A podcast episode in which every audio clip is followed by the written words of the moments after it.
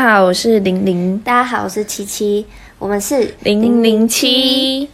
好，那我们今天要跟大家谈的主题呢是大学的校外租屋，因为我们两个人都是有在校外租屋的经验。那你有遇过什么比较特别的事情吗？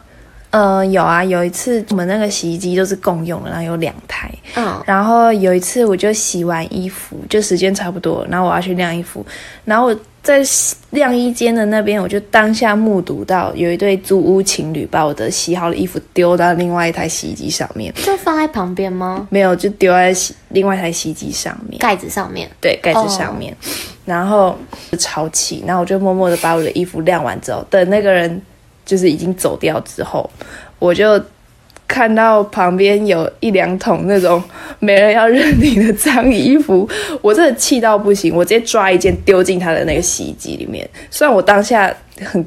很还蛮开心的啦，就是真真的很不爽，但是后续就有点后悔这样哦， 子这，有点像是坏事办。对，有一点。 哎、但我觉得租屋处的那个就是附近的租客也很重要。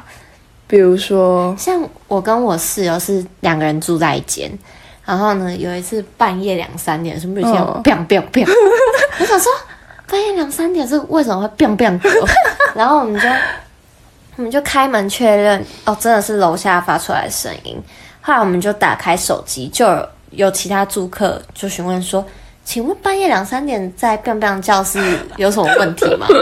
然后后来我那个人就道歉，那个人就出来道歉，你知道他说什么吗？他说什么？他说：“不好意思，我心情不好，在在房间里面摔东 西，他以为他是妮妮他妈哦。造兔 子。”对呀、然后我就想说：“天哪，这个人好情绪化。”然后后来才知道是是因为就是他对面，因为他们两个是共用一个厕所，然后他对面那个人每次都两点之后才洗澡， 太晚了吧？对，所以他每次要睡觉就会被吵醒，所以他很生气，就自己在他自己的房子里面在丢东 西。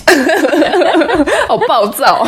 对啊，所以其实我们租房子要也要看一下附近的住客。 嗯，总总结一下，我们刚刚说的，我们除了就是在挑租房子的房型之外，也要顺便观察一下附近住户是不是正常人。啊，如果有问题的话，请大家立马快逃，不要犹豫。哦，这是你的结论，快逃！对， 快逃，不要犹豫。